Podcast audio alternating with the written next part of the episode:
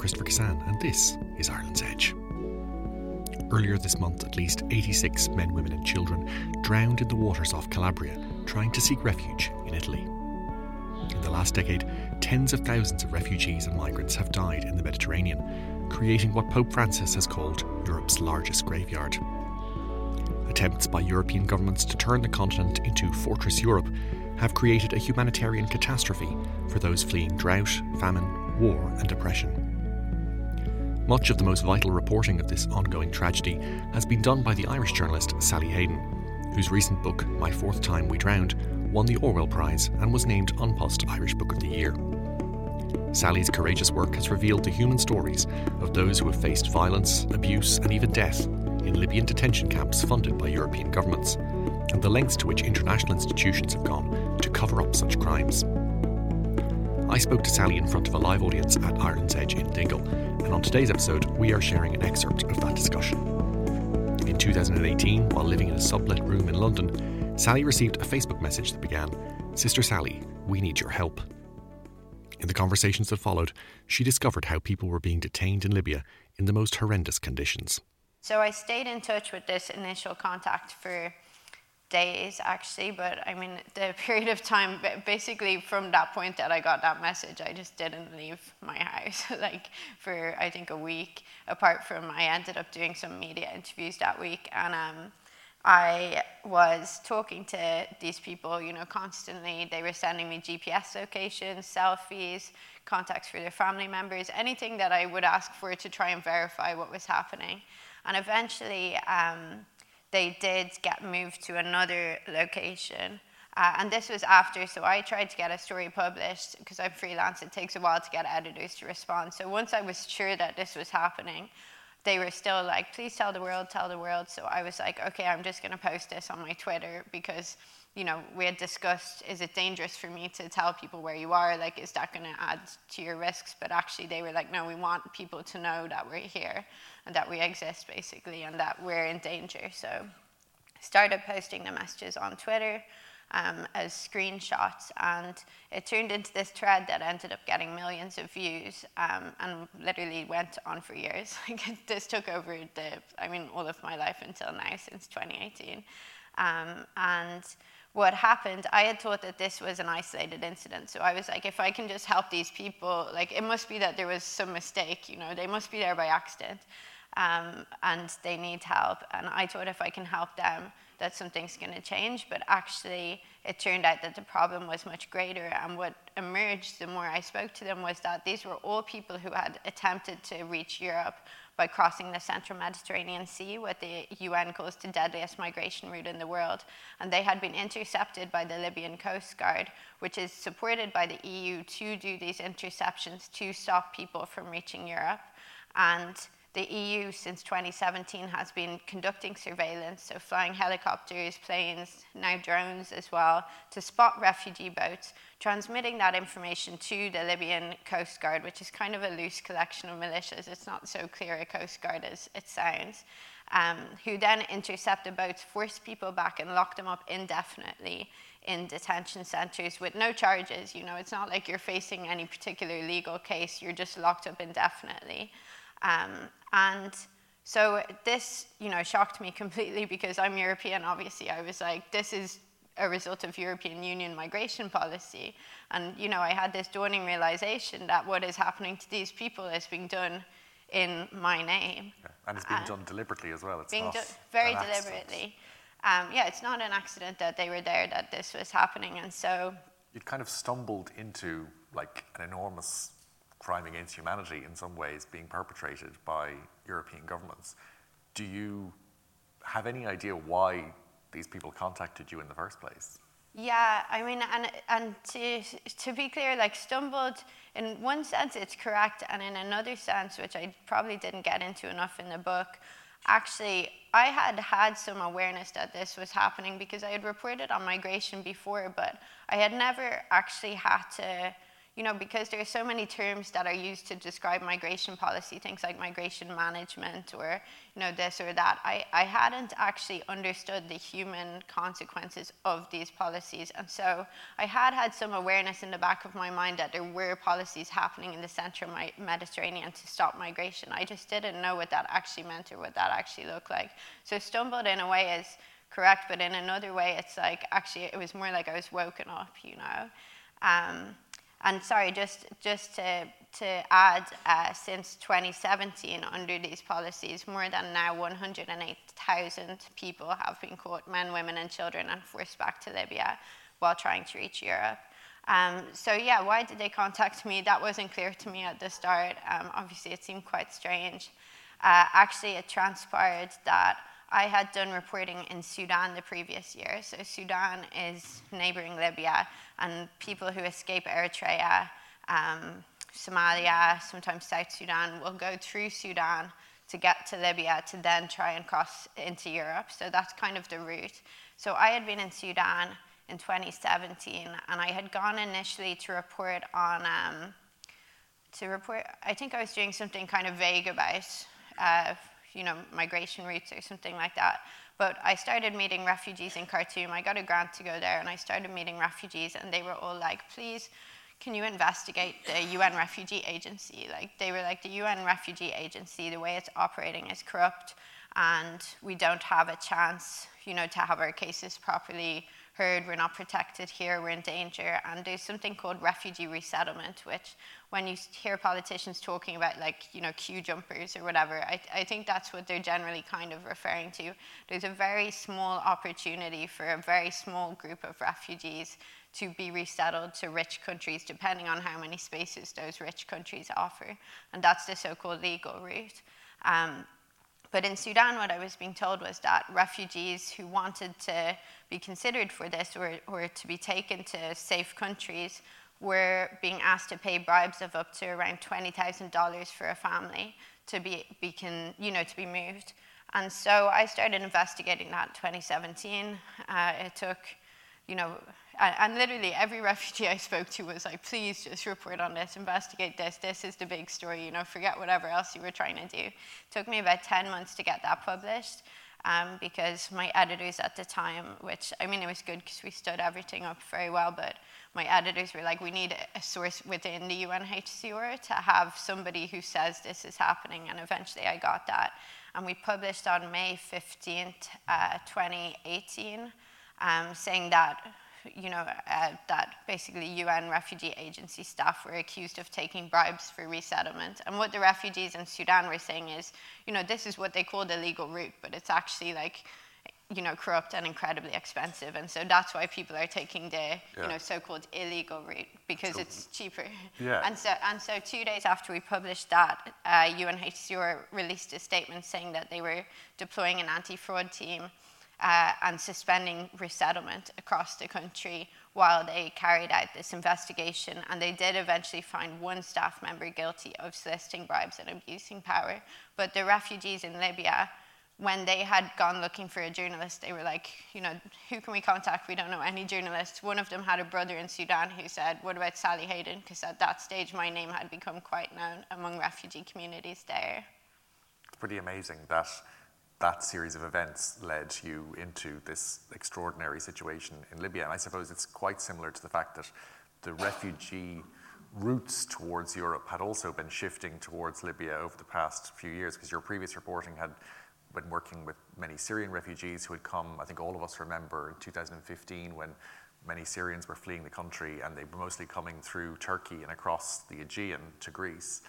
Um, and by paying the Turkish government to create detention camps in Turkey, Europe had kind of closed those routes after 2015, so people started coming through Libya.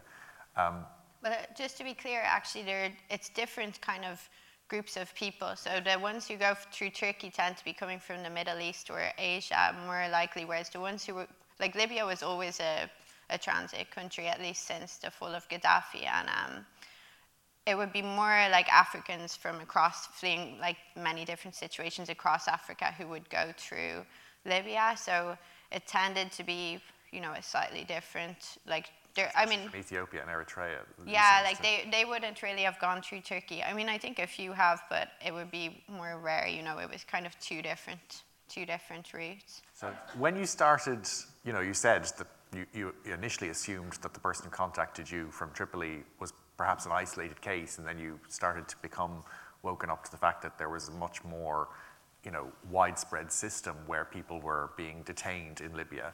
Um, and you had contacted the international agencies there. Like, what kind of response did you get from the UN agencies in Libya when you started investigating how these people were being treated when they were detained in that country? Yeah, I mean, um, it's interesting to think back on because, and I should say, by the way, I'm not the most eloquent speaker, so if anyone wants to read the book, it's explained much better there. But uh, yeah, it, it was strange because normally as a journalist, you just, your job is reporting, you know, so I would have not really engaged in this sort of, um, in what basically transpired. What basically transpired was that there were people inside these detention centers, phones were prohibited and there were people with phones that they had snuck in or you know paid a guard to get in or whatever you find ways to, to access them. And they had had no way to contact the ngos so there were organizations un agencies their partner organizations who were meant to have access to these different detention centers but they would have very limited access in terms of like they had to call ahead when they came you know things would be cleaned up for them potentially. It would be like you know if someone had been tortured or someone was really sick they might be hidden. They might not actually access the um, the cells that people were being held in. It might be that the guards would just select people to come out and you know they'd be the ones who get to see the ngos and all the time the communication was monitored so nobody could speak freely. And so suddenly it became that the people inside these detention centers could send information to me, and then I would pass that on to the NGOs. And they were very worried because a lot of the staff in the NGOs were Libyans, particularly, and they felt like the Libyans could come under pressure from the militias who ran the detention centers to, you know, divulge information, or they didn't even necessarily trust the, the alliances of some of them, you know.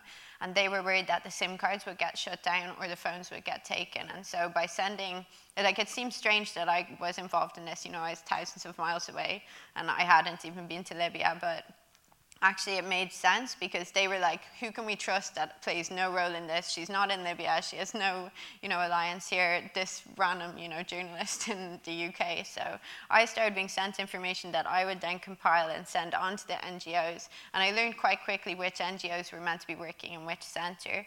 And generally, I mean, it depended on the NGO, but generally they could come back and say, you know, that's not accurate. And then it would turn out that they're, because a lot of the heads of the NGOs were based in Tunisia, they weren't actually based in Libya. So they would say, no, that's not true.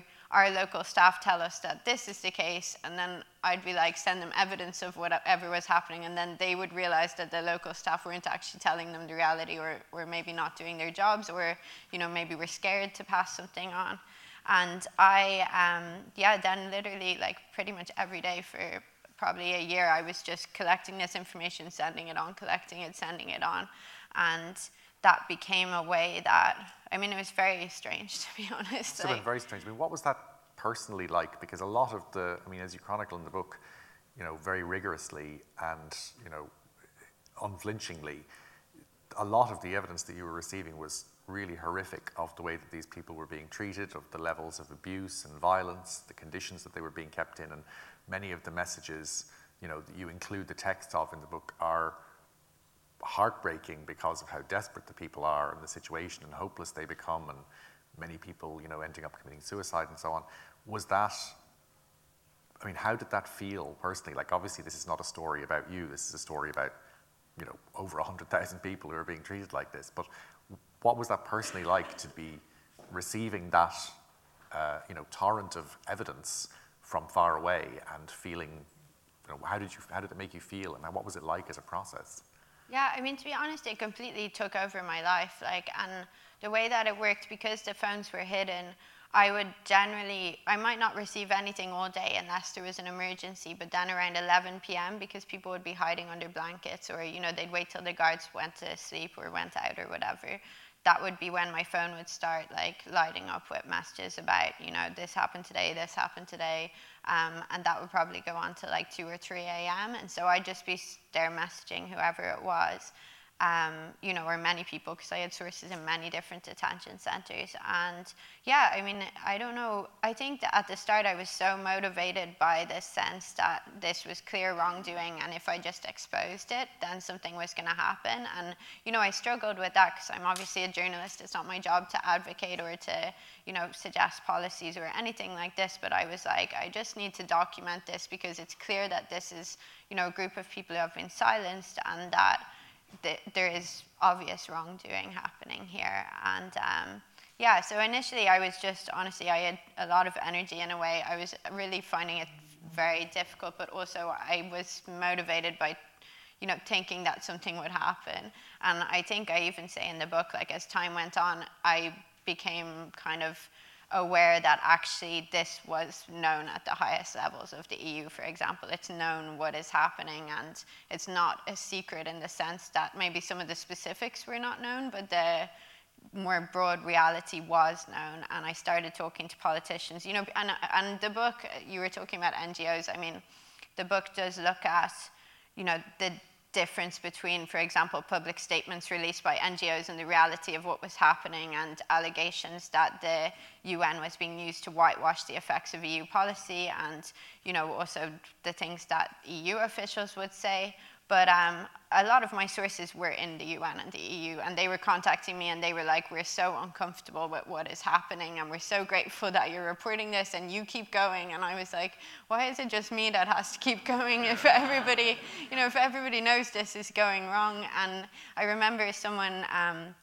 I won't name the organization, but one human uh, rights organization uh, got in touch. I mean, they were all, everybody started contacting me because they were like, she's the one who has all the information, you know. So none of them wanted to be the one gathering this information, but they would contact me and say, can you tell us what's happening here? Can you tell us what's happening here? And one human rights organization worker said, isn't it great that you have all this energy? Like, I don't know, I hope you keep it up. And I was like, this is, um, you know, you're like, I was freelance, I wasn't even getting paid. And I was like, you're on a staff salary and you're being paid to investigate this thing. And you're, you know, everybody's becoming reliant on me as a freelancer. And this shows that the system is just so wrong. So, yeah. um, so I, mean, I don't, yeah, sorry, I didn't fully answer your question, but I feel like I don't know how to answer that question. But well, it must be a difficult thing to process because, I mean, as you say, it, you were hopeful that by exposing things, things would change and something would happen. Rapidly became obvious that that was not the case, partially because these were deliberate policies, but also, I mean, you chronicle in the book and in some of your other reporting how, you know, partially because of things that you have exposed about corruption and uh, the callousness of some international organizations, you know, you received quite a lot of hostility from um, international organizations as well. Like, did you feel that you were, you know, you were being seen as a troublemaker by people in positions of authority that you were reporting on something that they didn't necessarily want to be widely known. Yeah, of course. I mean, I was seen as a troublemaker, and I was told that one UN agency in the office, they used to call me the enemy when I'd get in touch. They'd say, oh, the enemy is contacting us again. And from my perspective, I actually, I mean, it's not really in the book, but like what I was doing was passing information, and it would we'd only go public when it was clear that that those passing you know passing that information was not having an impact, and that would be in discussion with my sources, obviously. Um, but yeah, it, that was difficult, and that was a realization, and it wasn't all organizations, but I did come to the realization that I was not seen, yeah, you're seen as someone hostile when you are reporting on this type of thing. And there were incidences, honestly, where I questioned myself where I really shouldn't have. And to tell you, like, one very sad one, um, there was a detention center called Zintan where someone was dying an average of every two weeks from starvation and medical neglect. And I started flagging this six weeks in. I think four, four people had died. And I started contacting UN organizations and uh, a medical charity that worked there and saying, you know, it seems like a lot of people are dying, like what's going on? And they kind of denied it basically. And I was told even in a meeting that happened quite a long while later, uh, one of the staff from one of those organizations said, this is fake news, you know, this is just being made up. And it took, I started, so these people were moved, it was like uh, around, I think, seven or 800 people were in one hole. They were moved there in September 2018, and I started flagging it in October 2018. And then I kept reporting on it kind of uh, as we went on. And in May 2018, no, June 2018, the beginning, there was finally a UN visit to this detention center, and they confirmed what I had said at that stage. I think 22 people had died, or 23 people. And they said because everybody had been locked in a hole, they literally hadn't been allowed to leave this hole in however many months that was. They said around 80% could have tuberculosis at that stage. And at that point, I mean, I saw the emails between, uh, between these people who were discussing this because I was leaked them. But I started saying, you know, to myself, like, if I had pushed harder, like, what could I have done? Should I have pushed harder. But when you're coming up against these officials who are saying everything's fine, why are you being, you know, hysterical or why are you being difficult? Like, and even when I when I reported this, I was told by one UN official, you know, you shouldn't believe the accounts that you're being given from inside detention because people have a reason to lie. And yeah, seeing that final report where it's where I read that these 22 people had died, I I was like, you know, like I, I, sh- I should have been louder, you know, I shouldn't have got scared by that or.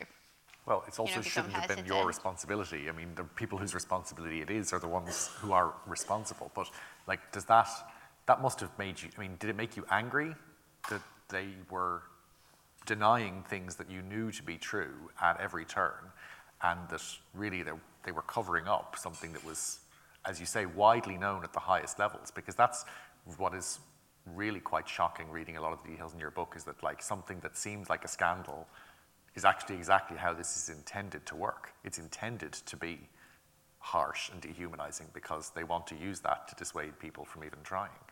Yeah, I mean, I don't think I'm, to be honest, I'm not a particularly angry person, but some people who read the book did say that it's like a quietly angry book. Well, one said it was seething.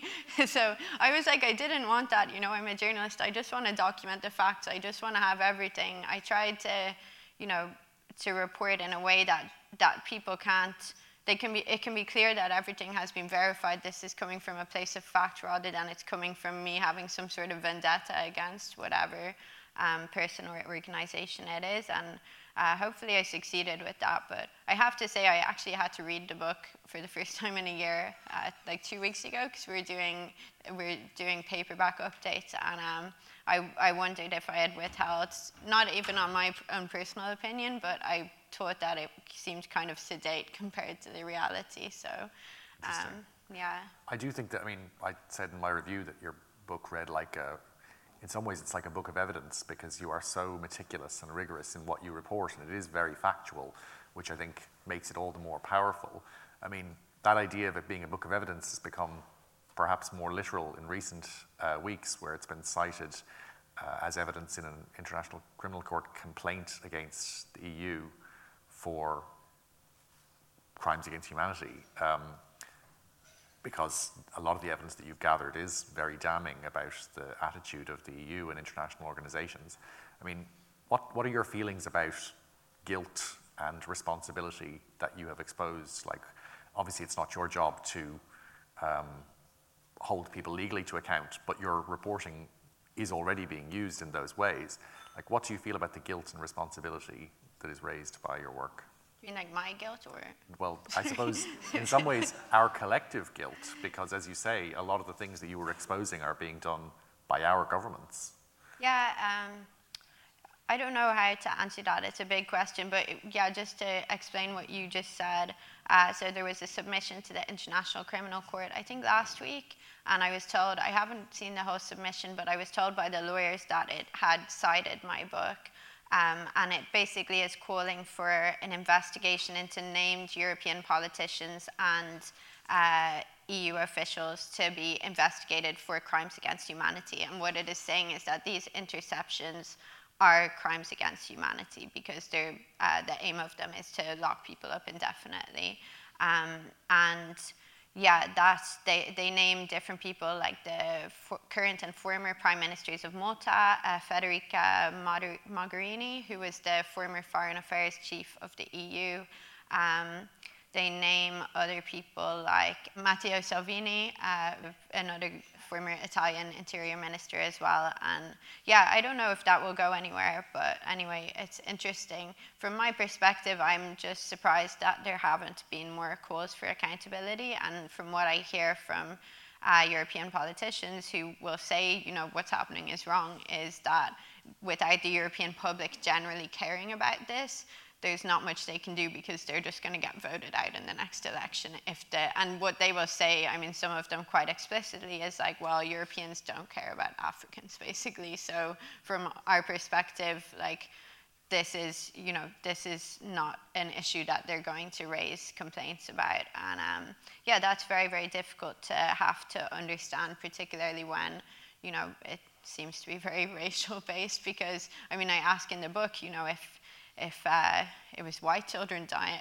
drowning in the Mediterranean Sea, wouldn't we have a reaction? But because, you know, and I even quote Meron Estefanos, an Eritrean um, journalist, who says, you know, we're black people, that's why nobody's caring about this. And the figures are staggering, like 20, more than 25,000 people have died in the Mediterranean since 2014. Uh, like I said, more than 108,000 forced back to Libya since 2017 as a direct result of EU policy, and many of them locked up. There, nobody is measuring how many people are dying in detention centres, and that's one question that I asked many different interviewees.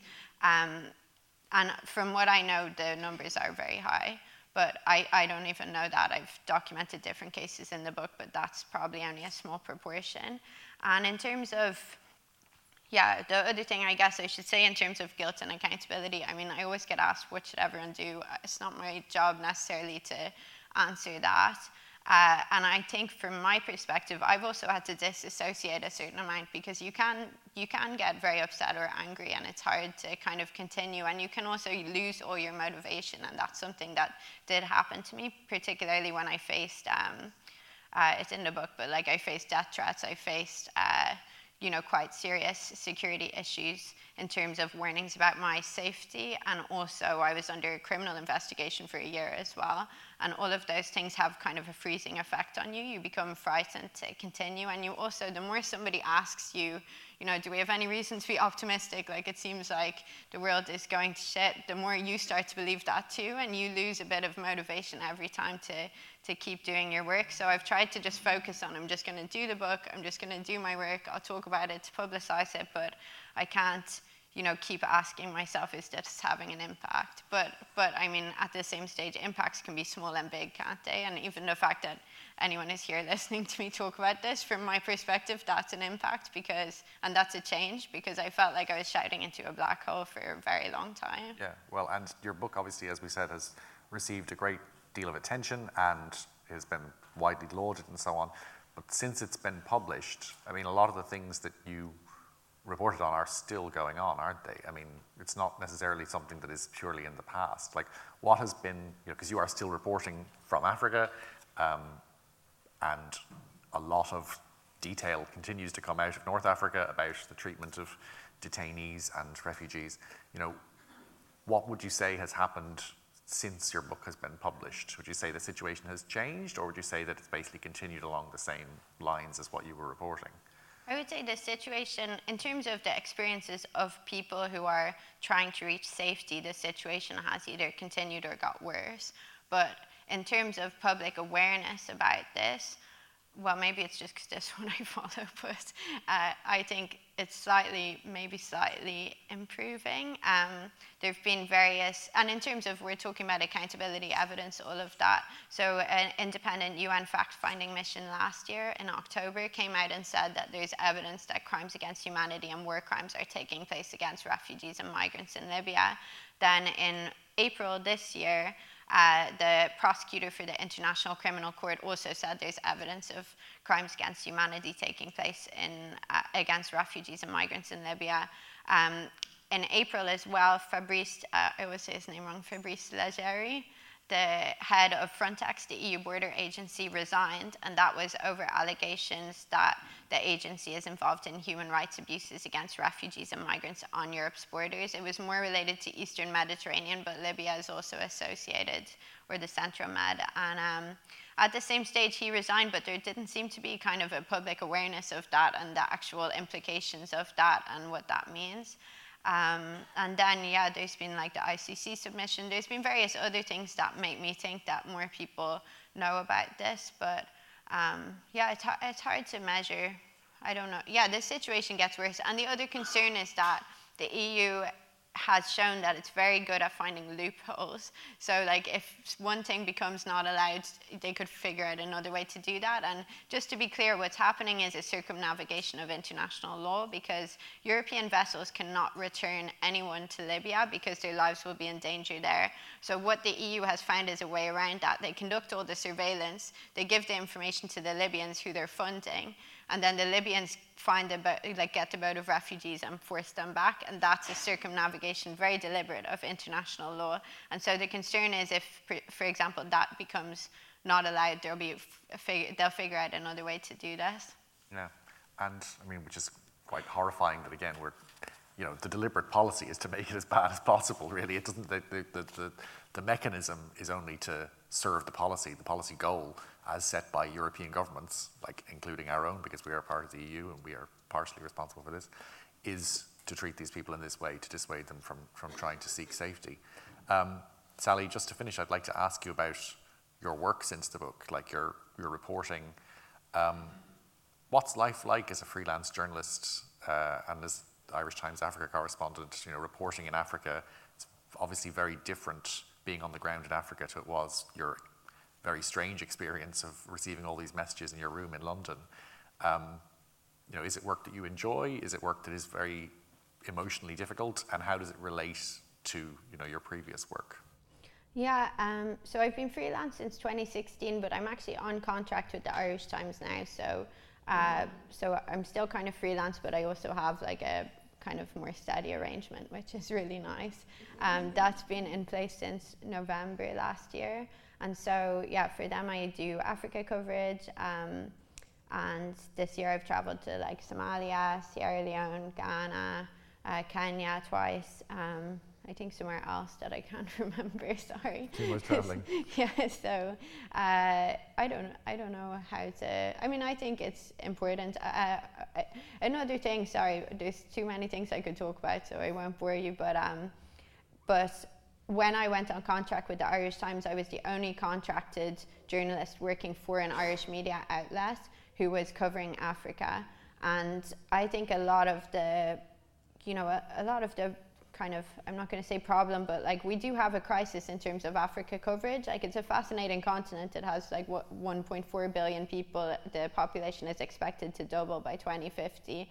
And yes, you know, Ireland Irish people, like a lot of their understanding of it comes from true NGO, you know, comms. And I guess that's actually another, I didn't even make these things before, but in terms of the book, I mean, I do hope it's not to attack NGOs, but just one of the questions is where are we getting our information from and, you know, what, why might that information be like formed in a particular way? And um, I think, you know, we need more journalists covering Africa, a, a massive range of stories, you know, not just happy or sad. We need everything um, to have this understanding because otherwise we end up with this kind of divide between rich and poor, which is being cemented by, you know, things like migration policy or rich and poor. I mean, the rich world, the the poorer world, like, and we're building up borders and we're, you know, shutting down means of communication in a certain way, and in another way, everybody has more access to everywhere else than ever before because of the internet, and so.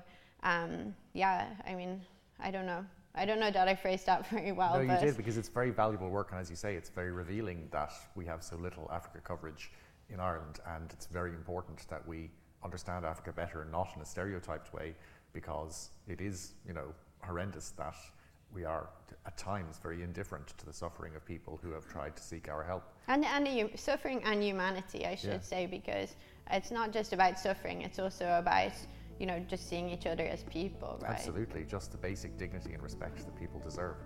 Um, Sally, thank you so much for joining us. Thank you as well for your. Thank you